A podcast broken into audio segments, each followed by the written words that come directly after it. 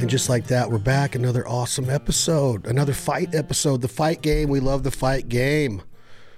Bellator. And another episode brought to you by our, the one and only iconic Tennessee Sour Mash Whiskey, Jack Daniels. Enjoy it responsibly. Never allow underage drinking. But during a lot of this man's fights, I do enjoy one or two Jack Daniels just to take the edge off because I get nervous when he's in the octagon. We come from the same roots, the same hometown, the same alma mater as far as a high school goes. He was just a little bit better, a lot better of an athlete, I guess. Football, state champion wrestler, All-American, Arizona State Sun Devils, All-American, U F C, so many great battles in the octagon there. Moved over to Bellator and was a two-title holder at one time in the heavyweight and light heavyweight. And now just got another victory. Ryan Bader, my man, how are you, brother? I'm doing well. How about yourself? Quite the intro there. Thank you. Well, you know, you deserve it. You're uh, you're in a game that's not easy. And I was talking about this the other day um, about Chad Money Mendes, a mutual friend of ours. And he kind of retired from the game, left the octagon. Now he's getting back in there for the bare knuckle boxing here in another week down in Florida. Yep. Um, the fight game is hard. It's like you go through months of training camp where you're sparring, you're dieting, your nutrition, your cardio. And here's the deal. It could end in a matter of seconds, whether it's for you yep. or the other guy. Yep. It could go the whole way like this last fight did, and you win in a unanimous decision. Um, but what is your thoughts right now at this point in your career when I talk like that? Like, are you like, do you wake up and go, man, I'm so excited that I'm still a fighter? Or do you wish like it would transition into the next part of your career sooner than later? Yeah, no, that's a that's a great question, you know, and uh, man, I've been doing this for so long. I've, I've been an athlete for so long, right? And I don't know anything else, you know. I, I've ever since I was seven years old, you know, and just like anybody else in their job or whatever ever they do, even though it's a you know cool thing to do or whatnot, you get sick of doing the same shit over and over again, right? And for me, that would be going to the gym and doing the same training kind of deal day in and day out. And you're always kind of like, what else is out there, you know? Um, and so that comes into your head a lot.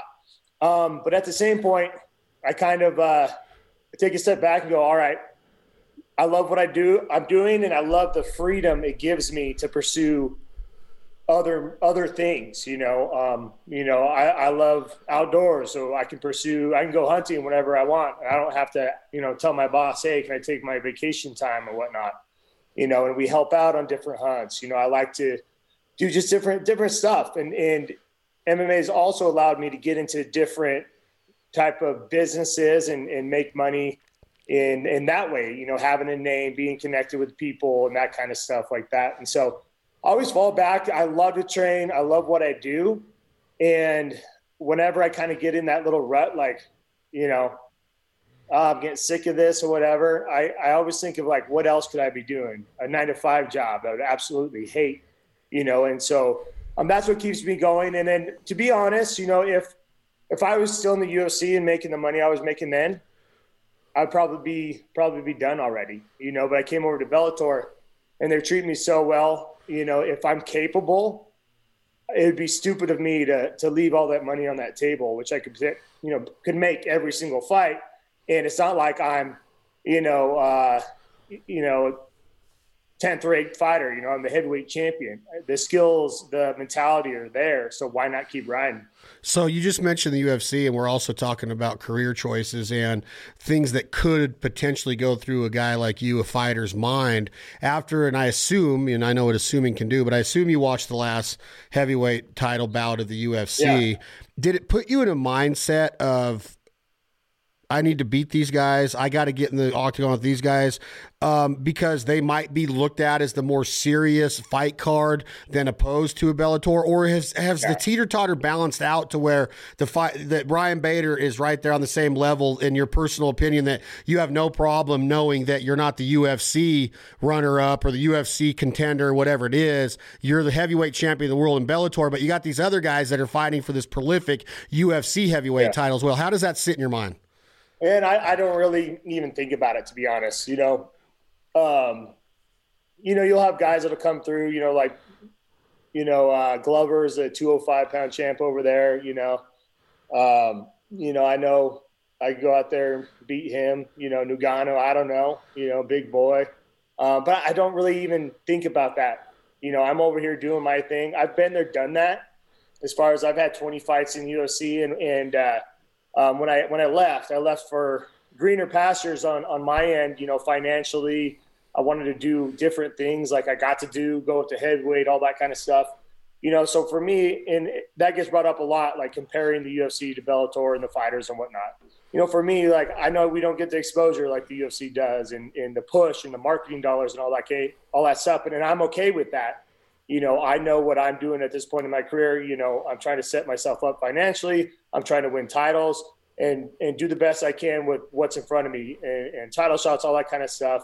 Um, you know, and so for me, it's it's I, I've I've been there and done that, right? And now there's other guys that I had twenty fights in U F C, right? And there's other guys like I'm buddies with uh, Michael Chandler. He he was doing really well in Bellator, all this kind of stuff, but he wanted to fight in U F C. He wanted to test himself in the U F C. You know, so he was kind of the opposite. Like, hey, I might even take a pay cut to go over there, but I wanna I wanna go over there and prove what I can do, see where I'm at, and all that kind of stuff. But I kind of came from the flip side, and right now I'm happy where I'm at, um, just doing my thing. So when you mention a buddy like that, that takes that plunge and leaves where he's the champion and he's winning, comes over here and he's not, he's, he's had some big time hype. He's had some yeah. big time exposure, but he hasn't won. Now this is a big deal to a fighter to make that, to take that leap and come over and lose two fights in a row like he has. And I'm a yeah. huge fan of Chandler. I'm a huge fan of him. I love his tenacity. I love his style. Right. But yeah. Does it wear on a fighter to come over and then get put in your place to say, or do you just wait for the next one and go out there and do the best you can?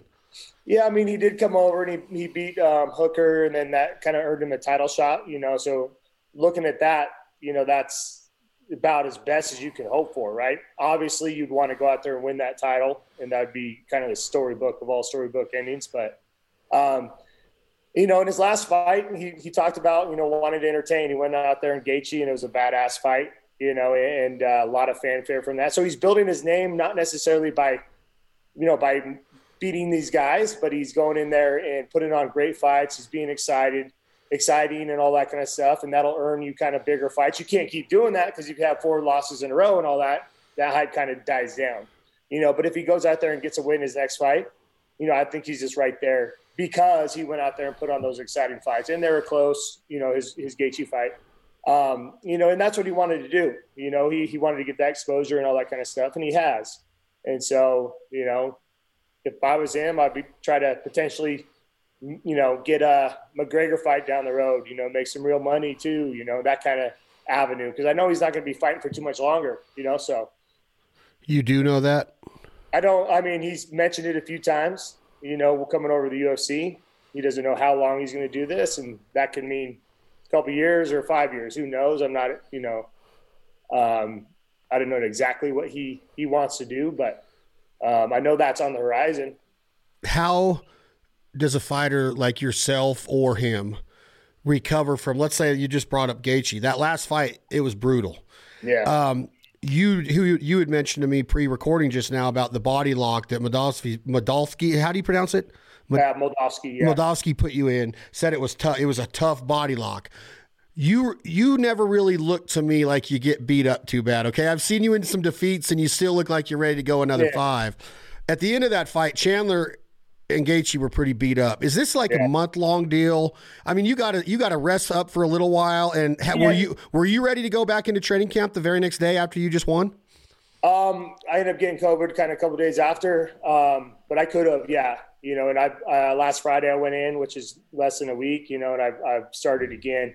Um, I mean, shit. I mean, if you, I mean, you got bro- like bumps and bruises, right? And if you like Chandler and them, you get kicked a lot. You know, that kind of stays on your leg for a while. That kind of hurts. But getting punched and stuff like that, unless you break something, it's not it's not too bad, you know.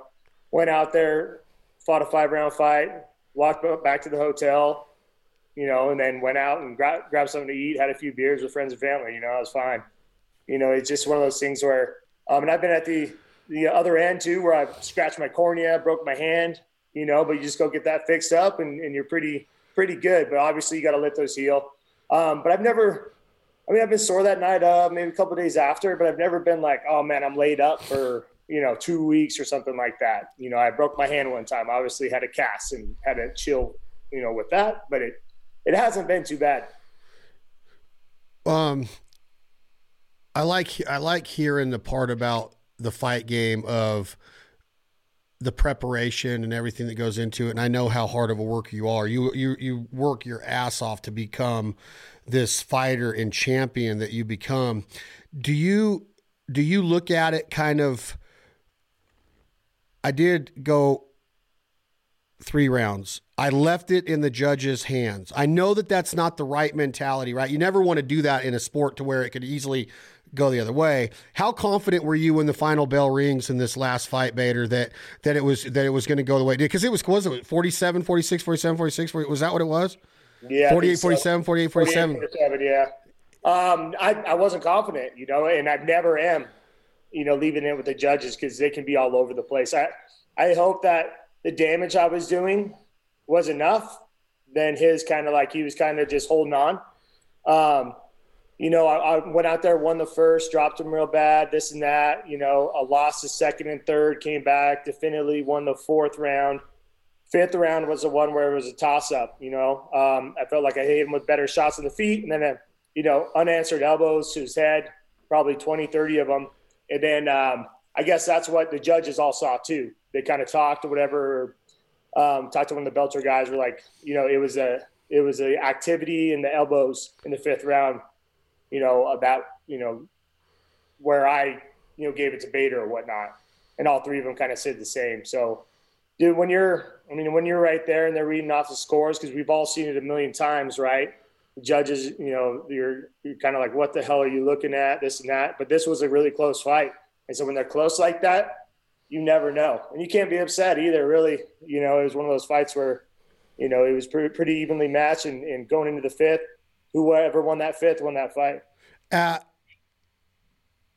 at, at the start of this camp, when you get this fight, are you confident that you – I know that you're confident as all get up, but yeah. do you, are you going to wrestle with this guy? Did you have a different game plan going to this? Because there was a couple times during the fight to where I, I don't know if they could have called it, but there was some times where I thought he was hurt, where I thought that they might have been like, hey, that's enough is enough, like the head trauma, whatever was going to be caused. Yeah. Did your corner think that it should have been stopped at any time? And in, in, in the first part of the question, Bader, was like, was this your game plan? Did you follow? Because I know how fast the game plan yeah. can go to shit once yeah. the fight starts. Um, so first question, uh, he was, he's very hurt at the beginning. Um, retrospectively, I would have kind of got distance and just kept my hands on him, kept hitting him. And I think I would have been done, you know, within that first minute of that fight instead of going twenty-five minutes, you know. Um, but he uh, he did kind of try to take down and I kneed to the body, which kind of allowed him to get, you know, um, kind of over under. And we started just wrestling. I started wrestling from there, trying to get him down or, you know, get back to my feet. But um, game plan really is one of those, one of those fights where, you know, all right, we can definitely look to get him down. I wanted to take him down. I wanted to mix up my striking and takedowns. And we felt like, uh, you know, we were faster on the feet a little bit, but he was definitely good on the feet. But we felt like we can, like, stick and move. And he's really good at kind of cutting that cage off. And he's, I mean, he's put, you know, the, these big boys, big heavyweights, and held them on the cage like he was doing to me. You know, um, big guys like Tim Johnson, Big Country, and all that kind of stuff. Um, so we were being careful with that. And one thing, if I was to do differently, I always thought his body lock would, he would start to tire. And which he was getting really tired. And I felt like I could manhandle, manhandle him in certain areas. But that that was his safe space. He got on that lock, and that's when I heard him just kind of chill. You know, and so obviously we all have our spaces that we like, we can relax in, that we're really good at, and that was his. And, and going into the fifth round, I thought, there's no way he still has that because he, he's gassing. And so I thought I could put the pressure on him, get one takedown, and the fight would be over.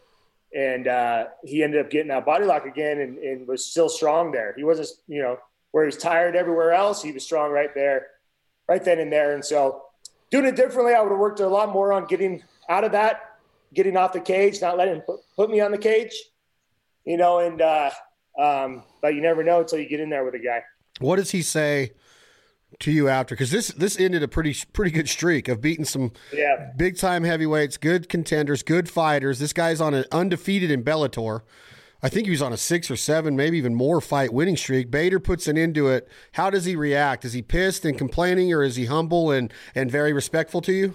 Yeah, I mean, I talked to him. I talked to him before. He doesn't have really good English, but, you know, he went out of his way to come up and say, you know, hello, and look forward to fighting you someday and this and that. Um, cool guy. You know, and I, I fought these Russians. I've been fighting these Russians, right? I beat Fedor, I lost to Nemkov, and then now I beat Moldavsky, which is their big three guys, you know. And, um, if, you know, the thing about them is that this is their life. I don't know if they have anything else going on outside of this, but training and, and M M A, it's all they do, you know. And they have a tremendous amount of pride for the team they come from, which is Fedor's team, um, you know, for their country and all that kind of stuff. And, and uh, they take it hard, you know. So I just – you know, talked to him a little bit as far as like, hey, man, there's a hell of a fight. You're a hell of a fighter, this and that. And saw him in the lobby afterwards, and he was kind of devastated, man. And uh, he looked like kind of he was about to cry. Saw him in the lobby and this and that. Just kind of, hey, again, good fight. Um, but he looks like he was taking it pretty hard, you know. Um, it sucks. We're all competitors when you lose and all that. And I just tried to make the best of it, kind of take what I could from that fight and kind of move on, because you'll sit and dwell on it. But Um, that's kind of all the interaction we had. And I know it wasn't just another fight, because, you know, I beat Fedor, and, and all of Russia was after me after that. In all of the time you beat Fedor, though, you all, it almost seems, and this last fight, that there's still a lot of mutual respect between yeah. these Russians and you, and even with Fedor's resume. I mean, he's considered by a lot the greatest heavyweight of all time in all of M M A. I mean, a lot of people yeah. have said that. You beat him, and you beat him handily. I mean, you laid him out, really. I think it was a short left, right? Yeah, it was like, yeah, thirty-five seconds in, kind of a hook. Yeah. Like laid out the one of the top heavyweights of all time, if not the top.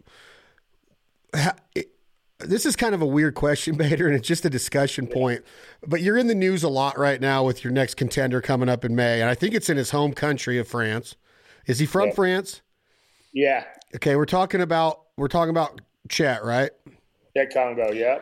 He's talking a lot of shit, but not just shit. He's talking some personal shit. Like, I don't know if he's trying to be a McGregor just to try to get you a little bit or get under your skin, but he has made some threats. He's talked about murder. He's talked about erasing you. He's talked about some movie-style Hollywood shit that happens in the movies.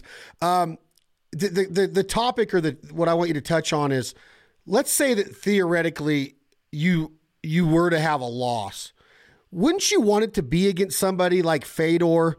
It would yeah. take it a lot harder to lose to somebody that won't shut his mouth when you know you're a better fighter. You got three months before this fight. You're fighting in May of twenty twenty-two, coming up in ninety days. What is the mindset? Like, are you like, I'm never, I can't lose this fight? Do you put more pressure on yourself when a shit talker is getting this personal with you?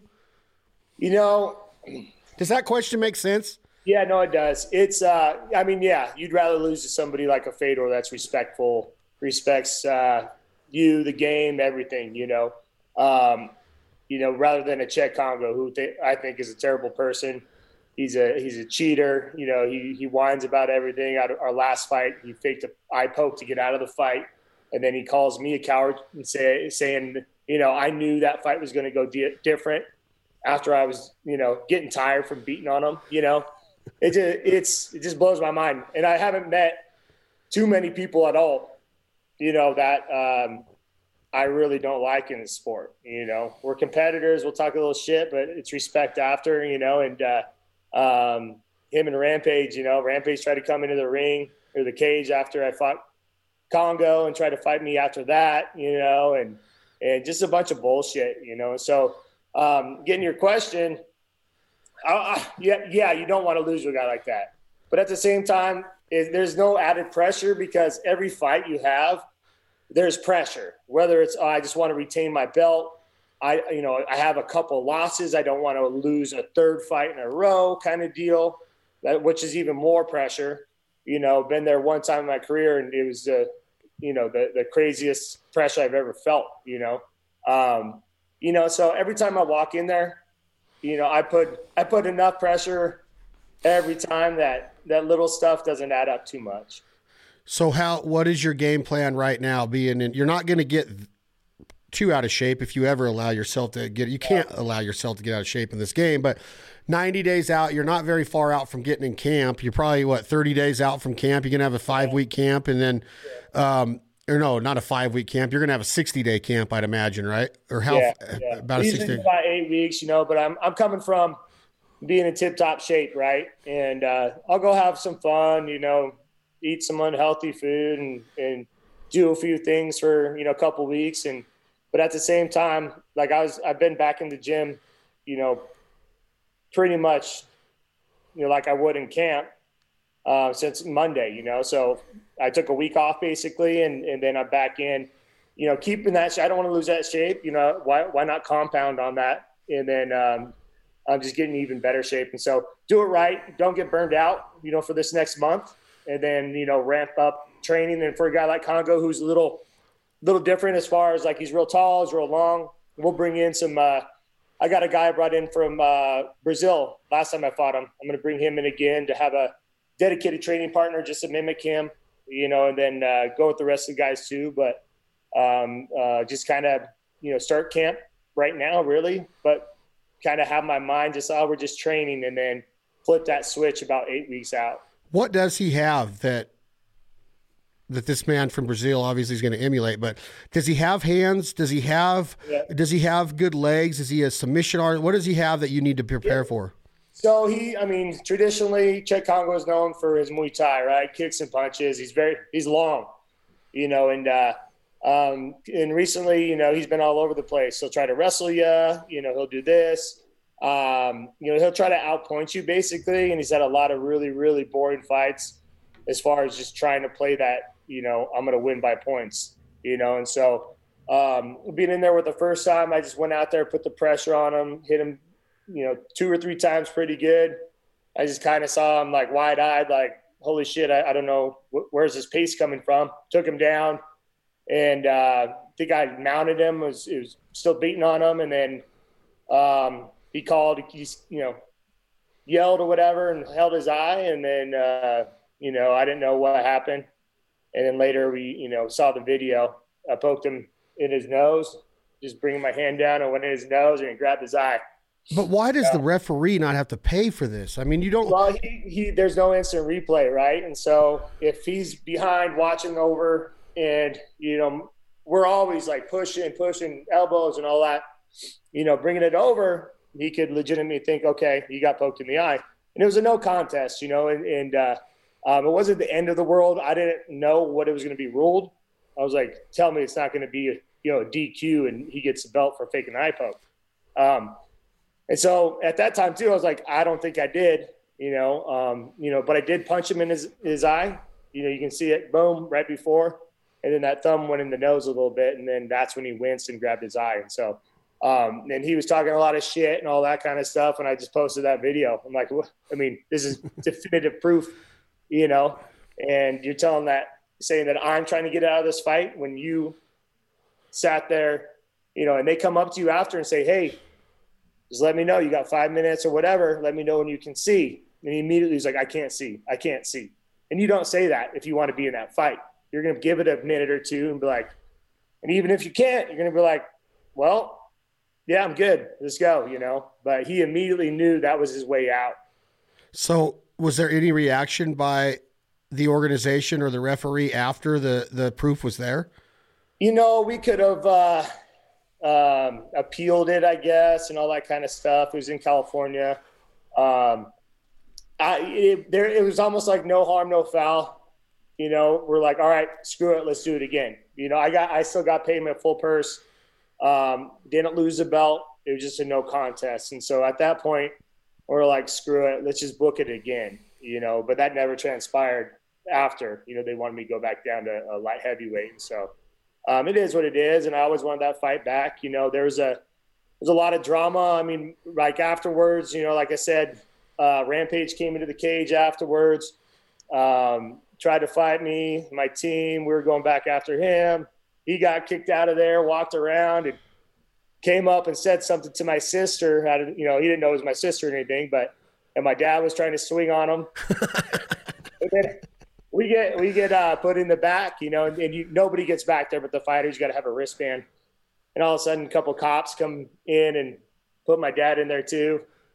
And I was like, how'd you get back in here? And they're like, yeah, he tried to fight Rampage, and they were all laughing.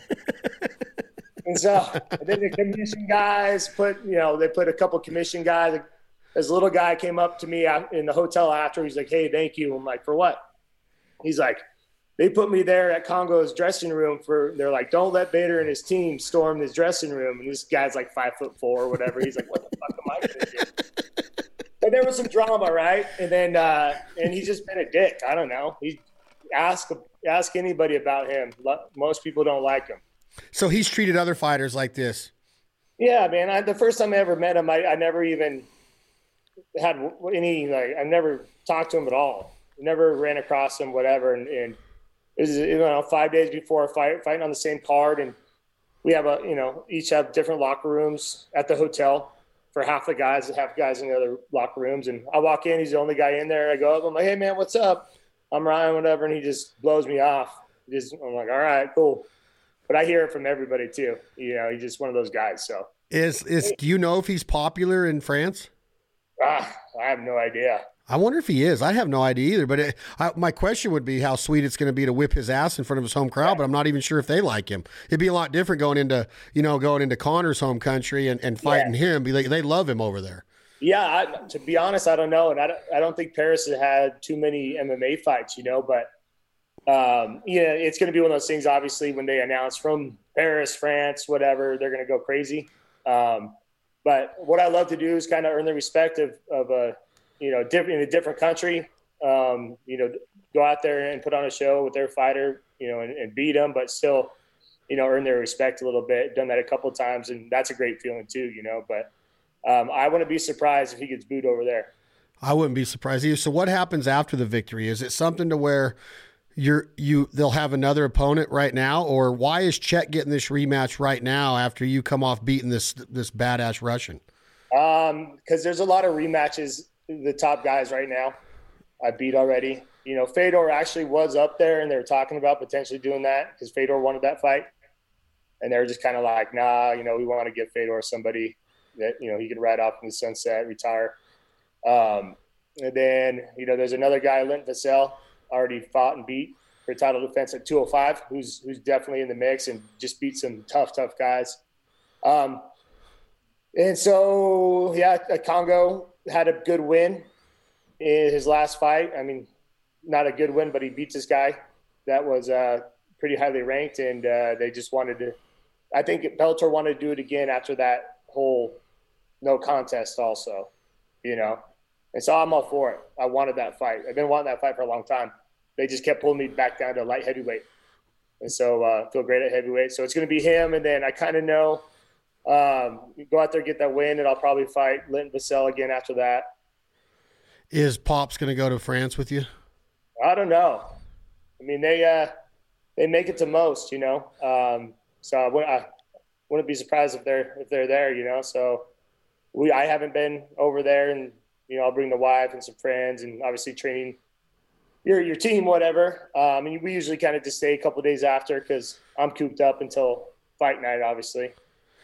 Explain to the audience real quick, Bader, if you don't mind, your your camp, your team. Um, this is your team. This is a team that you are independently. Talk to me a little bit about what your mindset was on the business strategy of this. I've been in your gym. I don't know what it's like now. I haven't been there in a couple of years, but what what's going on with the team? Because, you know, you have A T T and you have different teams in, in different parts of the country that you hear about that have become kind of, I don't know, famous, if you would, or kind of notor- they have some notoriety or credibility with putting out good fighters and champions. What's your situation on, on your camp, and why'd you go this route? Yeah, we keep it small. You know, we just kind of handpick the you know, coaching staff. Um, you know, guys that have been around forever, and, and some new guys, which new meeting, you know, about five years ago, picked them up. You know, we had a we had a big bigger gym open to the public, you know, for about seven years. You know, and uh, um, had a lot of guys kind of roll through there. And it was great, great at the time and stuff, but just the whole like business side of it, running a gym. Uh, you know, dealing with all the politics, all that kind of stuff, you know, with having a gym you know, that that that brings, you know, it, when our lease was up, we're like, hmm, I thought about building another another gym. I bought land and everything, and then uh, um, ended up deciding against it, you know, and then, you know, COVID came in and wiped out all the gym business, you know, right right after that. So it was a good it was a good deal. I didn't, but we just kind of built our own little team. You know, um, I ended up, hey, getting this coach and my coaching staff, and I just pay him monthly. Um, if we need guys, you know, we have guys around us um, anyway, but if we need guys, like I was saying, to emulate a certain person, like, you know, Cheick Kongo, I'll bring guys in and pay them. And I, uh, I just found that kind of works out better. You know, if, if I was younger and stuff, yeah, it'd probably be better for me to go to a, a big team like that. But, um, you know, being where I'm at now, you know, it's nice having the sole focus on you and a few other guys, you know, really get you dialed in.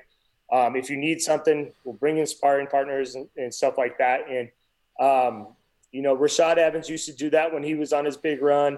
Um, Stipe Miocic, he, he went out there and, or I went out there and trained with him for a couple of days, and he, he was doing the exact same thing, you know, bring in a couple guys and have your coaching staff there for you and do what you need to do. Um, and so I, I really like that kind of approach, instead of going to a place where there's forty guys, younger guys, this and that. Um, you know, a lot of guys having something to prove, trying to take your head off, you know, and, and I just need to be smart at this point. I know what works. It, we, we've, we have the blueprint. So why, uh, why change it? You say you got to be smart at this point, and hopefully this question doesn't come off the wrong way. We're buddies. We got history. It's not going to come off the wrong way. But what we we both see the drama with Jones still. Another another incident, um, another setback, but he's he's he's gained weight. He's up into the heavyweights now. There's talk that he's going to come in, but he hasn't. He hasn't fought in a long time, which is not good for a fighter, okay, um, in my opinion, but you know the game way better than I do. If you got the phone call from Bellator and said, hey, they released him, he's coming over here, do you want him? How do you react to this? Is it a money deal one hundred percent to where the money's got to be there? Or after the results of the last Jon Jones fight in the U F C when he just choked you out, do you want that rematch if it was a possibility? Yeah, I definitely would want that rematch, you know, and it'd be a, a big fight, you know. Um You know, I, I got to do that with Machida, right? He knocked me out way back in the day, and I, I got to go in there and beat him a couple fights ago. And that, that was very cool to see how far I've grown. You know, that was the coolest thing about that.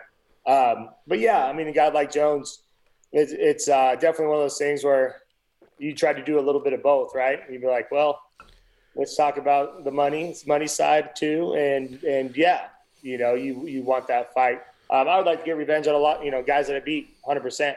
You know, and, and I've got to a few times, but, you know, it's one of those things where um, you can't – I'm all about opportunities. I came over to Bellator for opportunities. You know, I felt like I should have had a title shot, you know, after a couple of these win streaks in the U F C, and never got that opportunity. So um came over to Bellator, and that was my first thing, asking about that, um, these different opportunities, going up the heavyweight, fighting Japan, all that kind of stuff, and, and that has been there, you know, so – Um, that's just something else. You know, I have thirty-eight fights, you know, anything different like these, these Grand Prix or anything like that. That's what gets me up now. You know, it's something different, something new, something refreshing. So a fight with uh, like John or any of those guys really definitely would be, um, be all for it. Do you, do you want to fight him? Then I, I just mean, like, do you think about it ever with, with the, the guy that he's turned out to be? He's really never lost a fight. He did probably could have lost to Gustafsson. That was, that was iffy. And his, his, you know, and he had a disqualification against Matt Hamill, who I believe you're friends with, another wrestler. Um, yeah. Do you think about Jon Jones at all, or has he been forgotten by most fighters? Yeah, no, I don't really, you know, um, especially that, like with the U F C, like I, I have nothing bad to say about them. I, you know, they, I, I had a career with them, twenty-five, so I won the Ultimate Fighter, you know, and uh, um, it's just like when I moved over here to Bellator, it's like I'm focused on my stuff, and, and I'm still a fight fan, right? And and uh, but it's it's not my life, right? It, you know, I'll watch some, the bigger U F Cs here and there, you know, but I don't know any of these younger guys, you know, in Bellator or in U F C. You know, I've been around it so much that when I leave the gym, I like to kind of turn that M M A side off, you know, most of the time. And yeah, like I said, the bigger fights I'll watch, but man, uh, there'll be a huge up and comer, and I would be like, I have no idea. Yeah, pretty hard. I'm sorry, but. What are you What are you walking around at right now, Bader? You look like you you look like you're freaking stout right now. Like you're freaking. I mean, you. I, I, let's let's talk a little bit about the body makeup of Ryan Bader. What are you walking around at? Do you get DEXA scans or take it that far to know where your body fat is, or yeah. do you just go in with what making the weight and feeling good about where where you're at? You you can see your abs. You don't have a lot of a, a lot of love handles. You got your legs are in shape. Is that how you is that how you do it, or do you have to go the full extent of being like, I got to be at like ten percent? Because wrestlers are known for getting way down there in body body fat. Right now, I'm walking around at twenty-four percent body fat. When I saw that on my DEXA scan, I wanted to freaking hit myself in the head. And then I saw people that were I thought we're in really good shape that we're like at nineteen and twenty on the yeah. same day. So I'm like, well, that ain't too bad. It's not real yeah. bad, but do, what, what, what do you look for in your body when you're going into these fights? Yeah, it's all on feel, you know, um, what kind of sucks is when I was a, I held two belts, you know, light heavyweight and heavyweight, is I never knew what was coming next. It wasn't like, hey, you're fighting heavyweight for three fights and then you're fighting light heavyweight. It was just like bouncing back and forth. And one time they switched it up on me four weeks out, and I had to go down to light heavyweight. And so knowing that I was fighting heavyweight, um, I was able to be where I want to be, because the whole all the other times I had to watch it. You know, I had to watch my weight. I didn't want to get over two thirty. You know, in this last camp, I was two forty sometimes, you know, but consistently about two thirty-five, two thirty-five right now. And um, I didn't want to be two forty in the fight. You know, I just kind of let my body, and it always does during fight time, fight week kind of drops back down to that like two thirty, two thirty-three mark. And that's where I feel the best as far as like being fast, being strong, um, cardio's on point, not carrying extra weight that I, I don't need. Um, and so that's kind of my sweet spot. And I, it's all on feel. Like I, I don't think I've ever taken a body fat test or anything like that. I eat healthy. Um, you know, I try at heavyweight, I try to get those extra carbs, all that kind of stuff, um, to feel good throughout training camp. Whereas light heavyweight, it sucks. I have to watch everything. I don't feel like I'm getting fueled the way I need to during training camp, which, you know, gets you more sore, tired, this and that. And so, um, I, I think I'll be heavyweight for the rest of my career. When you say your cardio's there, do you just t- along the same lines as that last thought with, you know, getting your body fueled right, do you do you go on cardio just off of how you feel in like a in a five round emulated simulated fights where you got a new fresh guy? I've seen you do that where a fresh yeah, guy comes yeah. in and you're fighting somebody that has does their heart rate's, you know, at even kill yeah. and yours is up at one forty and it ain't going to take much to get it to one sixty. Yeah. Is that cardio, or do you actually test yourself on a long run? Is running good for you with your knees, or yeah. how do you test your cardio right now? So um, we have a couple different things, and uh, my cardio, I'm on the bike, right? I just got one of the Peloton deals and I jump on the bike because I, I've ran my whole life. I wrestled my whole life, and my knees, they're not bad, but they're not great, you know, and they will get inflamed if I run. Um, So, I mean, twice a week, I'm putting in like a half an hour on the bike, and, and a half an hour there is like, I mean, cause you can, you can see like places you get out of everybody, you know, I'm like one hundred fifty out of a hundred thousand people. That's how kind of hard I'm going. So those are tough, you know, it doesn't sound like a lot, but those are a tough cardio session. Um, and then every, obviously every um, training session, not everyone, cause sometimes we'll drill, but like jiu-jitsu, you know, you're getting that cardio, that like the true to form cardio, what you're going to use in the fight, and, and, you know, muscle fatigue and all that kind of stuff, you're getting it there. And like you were saying, I think my, my gauge is that kind of sparring you're talking about. You know, I don't do that every week, but you know, three weeks in, four weeks in, we'll get a fresh guy every round. And if I'm doing, I'm not even saying winning every round, if I'm doing well and I feel okay, that's a good gauge that I'm in pretty good damn shape, you know, because it's terrible doing that, you know. And then you throw a, a, a guy in there that's, all right, we're going to go three rounds with you and then two with somebody else for a five round fight. and I'm mopping the floor with those guys, then I know I'm where I need to be. You know, and we'll do uh, hill sprints and stuff like that on Saturday. We'll push to the prowler, which is basically a, a sled with weights on it, and try to hit those different aspects of cardio where it's, you know, anaerobic, aerobic. Um, you know, we'll do simulated sparring where, you know, I'm pushing the sled coming in and I'm hitting mitts, and then I'm doing some jiu-jitsu. Um, so we try to hit everything, because I never want to be – I've been there before a few times early in my career. I never want to feel that um, tiredness where you can't do anything in a fight. It's the worst feeling in the world. Rank right now your top, the Ryan Bader fight game by chronological order. Hands, submissions, obviously wrestling's in the for sure going to be the, yeah. the deal. But what do you what do you look at your fight game now at this stage in your career? Because Fedor, left inside freaking left hook, yeah. quick freaking could have been a body shot, but you connected perfect on the knockout bone and he's out like a light. What rank him in chronological order right now if you're if you're a coach looking in the octagon watching Ryan Bader? Yeah, I would say you have to be very careful with my my my top game, my control, right? Takedowns and top game. I, I have most, you know, tons of finishes by getting on top of you, letting you make a mistake, you know, getting that, you know, lacing that arm and finishing with ground and pound. Um, and so I feel like I've worn worn out a ton of my opponents doing that too. They were great strikers, but, you know, they were just tired from me grinding on them.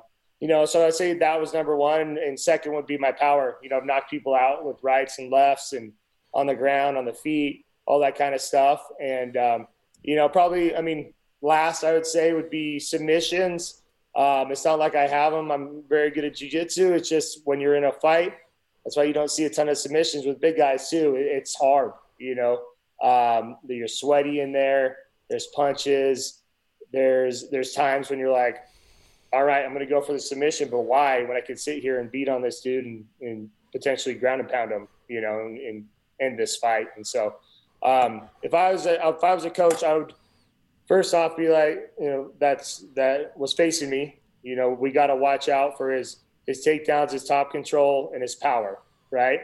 Um, you know, I'm not going to give you the blueprint how to beat me, but those are things of concern for sure. Walking in right away. The other thing that you're good at, the other game that you're at the top of, in, in in my opinion, that I've seen some shit that just makes me fall down and laugh. I believe it's your, I believe it's your wife's brother. It might be your sister's husband. I don't know, but you are a prank She's artist. Like, yeah. You're a prank artist. Have we? I haven't paid attention lately, just because I've been I've been on duck season. But have there been any good ones lately you can tell the audience about? Because you've had some freaking yeah, badass. Man. Yeah, not not really. Um, you he ended up having a baby. His wife did, and then. Uh, Um, and then it just kind of like, kind of forgot about it for a little while. And then I go back, I'm like, all right, I got to do, do something to them. But it got to the point where they were getting so, you know, over the top that I'm like, how am I, I got to keep up in the ante, right? Like I'm going to have to shoot them in the leg with a twenty-two or something like to top those other ones, you know? And so, um, well, I get asked that a lot, but we need to bring them back. Even you if it starts to go, yeah. It's like a reality show after your fight career, dude. You could have the freaking the exactly. Ryan Bader prank prank show or something. Like, I, I like I like pranks, but the, the whole idea of filming them, you know, and selfie filming them when you're getting them. I remember the one on the airplane. There's been a lot of good ones with him, but yeah, yeah definitely think about bringing that back. Um, where where do we going into May now? I know I have a good idea of what's going to happen in this fight. I just, I just have a feeling with your mentality, but you did just say that he did have a big win. He, he, did you watch that fight? Yeah. Are you paying attention and breaking that fight down? Is it anything that he's improving on? Because I, I, I, I have to be straight up, man. There's not, it's not going to be, there's everything happens for a reason, Ryan Bader. And the reason yeah. that you didn't, that you didn't get a real victory in California is because if you would have, there probably would not have been a rematch. This gets you in front of his home crowd. That the, the sweetness of beating him over there is yeah. going to be on another level, in my opinion. But is he, does, is, is there any worry at all with, with Kongo right now? Yeah, never take a, another fighter lightly. We're fighting at the top, the top of the game, right? And um, you know, and he's he has knockout power. He's long, you know, and, and he can he can beat anybody any given night. And that's a the same goes pretty much across the board at this level, right? Um, you know, so I never take anybody lightly, and I'm going to treat him like he's Moldavsky they just fought. You know, um, I think I can. I think there's an easy path to victory. I'm not saying easy, but you know, clear path to, to victory. Um, yeah, so I mean, it's one of those things where I, I don't look past it at all. You know, because that sucks when you're like, oh, I'm gonna run away with this, and then things don't go your way, and that's when you start really getting down on yourself after the fact. You know, so I put. I'll put just as much work in, if not more, that I did last fight, you know, to make sure that I go out there and perform the best that I can, you know, and uh, go out there and get this, you know, get this fight going. You know, we're, we're it's the last fight on my contract. You know, we're trying to do a new one right now. And then um, just kind of, I'm liking how, you know, I fought in October, I fought in January, I'm fighting in May. I like how I'm getting these fights in quick. I'm not getting any younger, you know. Um, so I want to, I want to beat him. You know, do another two, three fights and see what happens, you know, and uh, um, play it by ear. I'm not one of those guys that even thought about retiring or talking about retiring because I, I feel like you start doing that. You can't do that in the sport because you, you can't be half in, half out. As soon as you start thinking about that, that's, it's a way out during a fight. You're like, well, I was going to retire anyway, you know. So I'm not even at that, that point. It's going to be one of the, one of these days where I'm like, all right, you know, I, I – I don't want to train like I need to train. And if I don't want to be there, I'm not going to put everything I, I can into it. And that's the day that I need to really start thinking about being done. You just said half in, half out. You can't be like that in fighting. You also can't be like that in relationships. You've had a talked about marriage. You and Daisy have a special bond. You guys are on a different level of openness. You you F with each other a lot. You talk shit. She she gives it right back. Um Give the audience a little idea, Ryan Bader, on what it takes to be successful on that front too. You're traveling. You have a lot of uh, a lot of attention on you. You have your entire fight career. You've been a celebrity. Um, how how do you keep it fresh? How do you keep it honest? How t- tell us how you keep a marriage. I mean, you guys have been married over a decade now, right? Yeah, we have. How do you keep it fresh to where you're where you're like, man, I'm I'm looking for the next one of those, just like I'm looking for the next fight, which is a dumb. It's an analogy that I, I don't want people to take the wrong way. I'm simply saying that yeah. Relationships are hard. They are a lot of work. You cannot be half in and half out and expect them to go the way you think they ought to. What are some of the hints you could give us, Bader? Yeah, you know, one thing, um, and it took some time, right? You know, um, I, I think the, you know, we take a little more time to mature, just being males, you know, and uh, um, we're in a great place right now. You know, we've had our ups and downs and this and that, more so when, you know, I was younger and I was traveling more and this and that and, and potentially some, you know, insecurities here, here and there, you know, because I was traveling with the U F C and, you know, um, some worries and this and that, you know. Uh, but one thing, we're we're always open with each other and, you know, we'll bring, we'll talk about things. Communication is obviously uh I think one of the number one things, you know, something's pissing me off, something's pissing her off. We'll say, you know, hey, I'm going to tell you why this is this and this. Maybe we'll argue for a second, but I'm like, hey, I'm just telling you, you're still doing the same to me. And I'm like, all right, cool. You know, I get that, you know, and, and that has really helped our relationship just immediately getting to the point, you know, and, you know, we did, we mesh really well. You know, she's, she's like, one of she is, you know, a great friend of mine, obviously, besides, but just my, you know, my wife, you know, and we just have uh, two personalities that mesh really well. And, you know, um, she, she reminds me of hanging out with one of the dudes, you know, you can say anything you want around her, this and that, she gives it back. And that, that is one thing, you know, uh, um, you know, I really love about her, obviously great mom, great wife, you know, um, and her ability to deal with, you know, this whole M M A world too. You know, me going into camp, being basically a different person. I'm there. A lot of times I'm not there mentally. You're thinking about this fight, thinking about a future date, you know. And so I've worked on that. I've worked on, you know, being there, you know, for my kids mentally too, you know, and not be like, oh, I'll I'll have fun after this fight, you know, and that's a, that's a hard thing to do.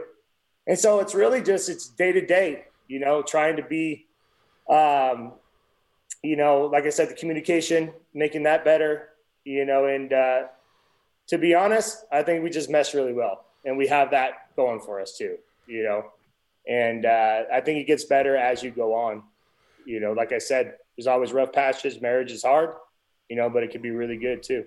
Does she enjoy being octagon side. I know that we've talked about this before, yeah. but that to me is like, takes a special woman to be able to stand there and watch that with the worry, the apprehension, the yeah. anxiety. Your dad's trying to throw bombs with Rampage, who was at yeah. one time a belt holder in both, I think, in Pride and the U F C at one yeah. time, I think. I mean, he yeah. he ain't no slouch, and Pops wow. is up there ready to throw down. Does, yeah, da- does, does Daisy get like that too, or does she like to be in the fights?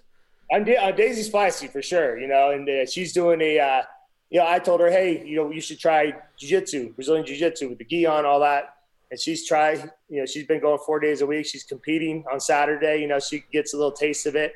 But no, she hates it. I mean, she likes going to the fights, and she likes when it's done and over. You get a win or lose or whatever, when it's over. It's like pressure relief, you know. But um, she's pacing, you know, before the fight. She's not even in her seat. She'll be walking around the concourse. And then two fights before, she'll come and sit down. And my parents are there usually, my sister and her. And, uh, Uh, she, I can't get her to do an interview when, you know, like Showtime will come here before, you know, training camp. She, she's done a few, but hates doing that. Um, so no, she does not enjoy it, you know, but she's going to be there supporting, and, and uh, she enjoys after the fact where it's kind of, it's over, pressure's off everybody. She gets me back mentally, you know, from not being in training camp and all that kind of stuff. And uh, um, we get to do some cool stuff too, you know, like we wouldn't be going to Paris, you know, if I didn't have a fight there, and probably go over there and maybe hop around a little bit. Hell yeah. So I would have this excuse, you know, in competing to be able to do kind of stuff like that, get family and friends together. Do you ever hear like a, a dish break against the kitchen wall and you run in there and you're like, babe, what's up? And she's like, did you just read what Kongo just said? I mean, does she have your back to where it oh, pisses yeah. her off like that too? Oh yeah. Like I said, she's feisty, you know, and, and uh, um, you know, I'm sure if my if uh, Daisy was there too, she'd be throwing blows with Rampage and saw my dad going, you know. Um, so yeah, and and I love that about her, and, and and friends and family, you know, that you really know they have your back one hundred percent, you know, and that's uh, um, we have a good uh, good network of friends and family that are like that. So we're pretty fortunate.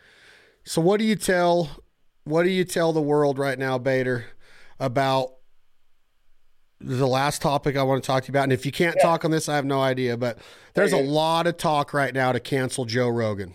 Me yeah. and me and you come from the same kind of upbringing. You know, we're, we come from working class families that live off the land, that hunt and fish, that put food on the table, that provide for our families. We, we don't really have a reason to be part of what you call this quote unquote cancel culture. I'm not, I'm not yeah. up with the Joneses on who's what, what woke is all about. Okay. But yeah. when I see what's being said about this man for having conversations, and they go back and they put this video together, this compilation of him saying a racist term that he says was being used in context on his podcast, I don't think Joe Rogan's racist. I think yeah. he's quite the opposite. I think that he's be- he's great friends with Dave Chappelle. They tour together. They're, he he he puts his arm around Ngannou, and he's really tight with Cormier. If I if you ask me, they look like yeah. they're pretty tight buddies. What what is your opinion about all of this? And do you, do you support him? Because there's a lot of support coming out for Joe Rogan in this business of of of people wanting, like Neil Young wants him off Spotify, and and, yeah. and a bunch of these musicians are like, it's either him or me. Are you supporting uh, the man? I one hundred percent support him, and he's a great, great dude. I've, uh, you know, I've hung out with him a few times, you know, and, and I listen to his podcasts and all that kind of stuff. And, and um, if you go back in any one of our lives, and anybody, you're going to dig up some dirt somewhere, you know, and a lot of that stuff. I remember I'm, I do listen to his podcast, and a lot of, you know, a lot of his stuff, most of his stuff is just straight up quoting. You know, there's vo- there's videos of Joe Biden doing that. There's videos of, you know, Howard Stern, all that kind of stuff. And it's not just, I don't think people really think he's racist. I think they want, he's, you know, he he's out there, uh, you know, having these doctors and everybody else coming in and discussing things like COVID and all that. It's not on the narrative that they want pushed. And he's he's a threat, and they're trying to take him out, you know, any way they can, whether it's uh, transphobia, racism, you know, um, misinformation, you know, and, and he's the biggest, I mean, he's probably the biggest media guy out there, you know. I think he gets eleven million listeners per podcast episode, you know, and so that's very significant.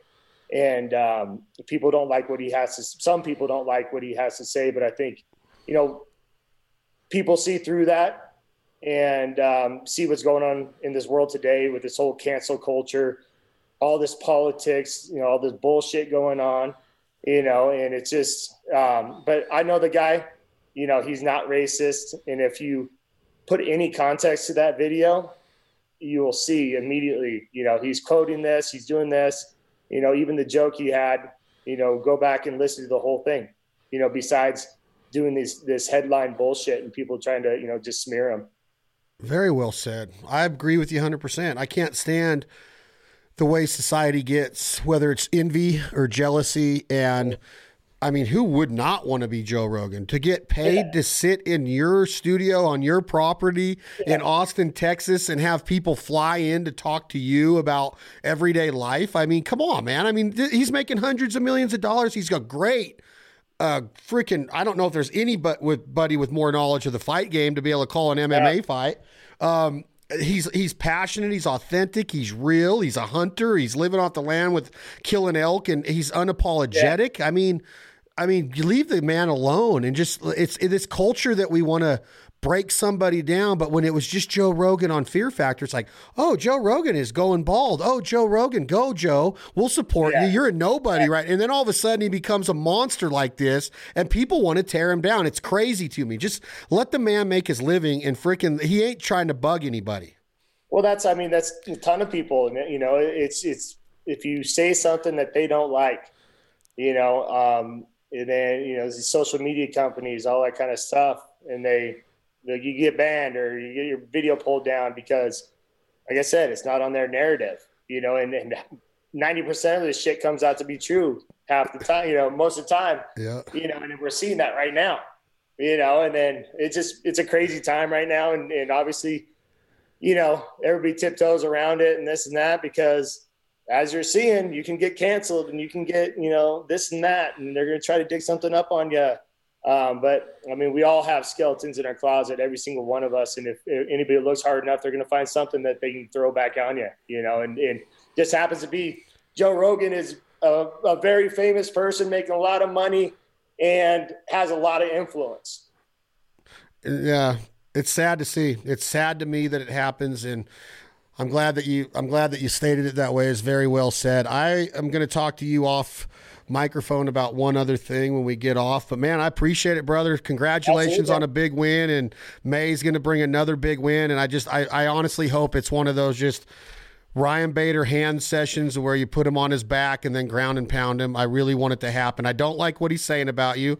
I don't like his, his, his, what he calls, or what people are calling, oh, the Kongo charisma. No, it's, it's degrading, and it's not, it's not well thought out of. It's not educated. It's not good smack talking. And it's like, I think Bader just needs to sit back Hendo style. I was just in, I was just in Vegas the last three days with Hendo. He's, he's a big fan of yours, obviously. And um, what a great guy Dan Henderson yeah. is. And he never said a word to his opponents.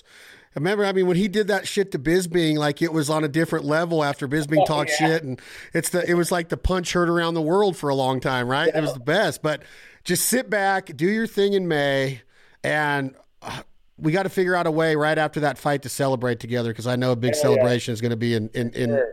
in tow. Absolutely, buddy, of course. Ryan Bader, Bellator heavyweight champion of the world. He's going to be fighting Cheick Kongo coming up in May in Paris, France. La Paris, Jamais Paul Joujou, Ryan Bader is going to kick some French ass. Y'all can count on that. This has been another episode of This Life Ain't For Everybody podcast. Jack Daniels, thank y'all so much. Thank you for the downloads, the subscriptions. We're going to have more guests coming soon, more diverse topics. We got a badass session coming up with Hayes Carl, one of the greatest Texas musicians going right now. Hope y'all are enjoying it. I'm Chad Belding. This is my friend Leith Lofton. He's singing a song called What You Gonna Do When the Money's All Gone. Cause I'd rather be poor living off in a hole than rich as hell without a soul. Life on earth won't last too long, so what you gonna do when the money's all gone? I'd rather be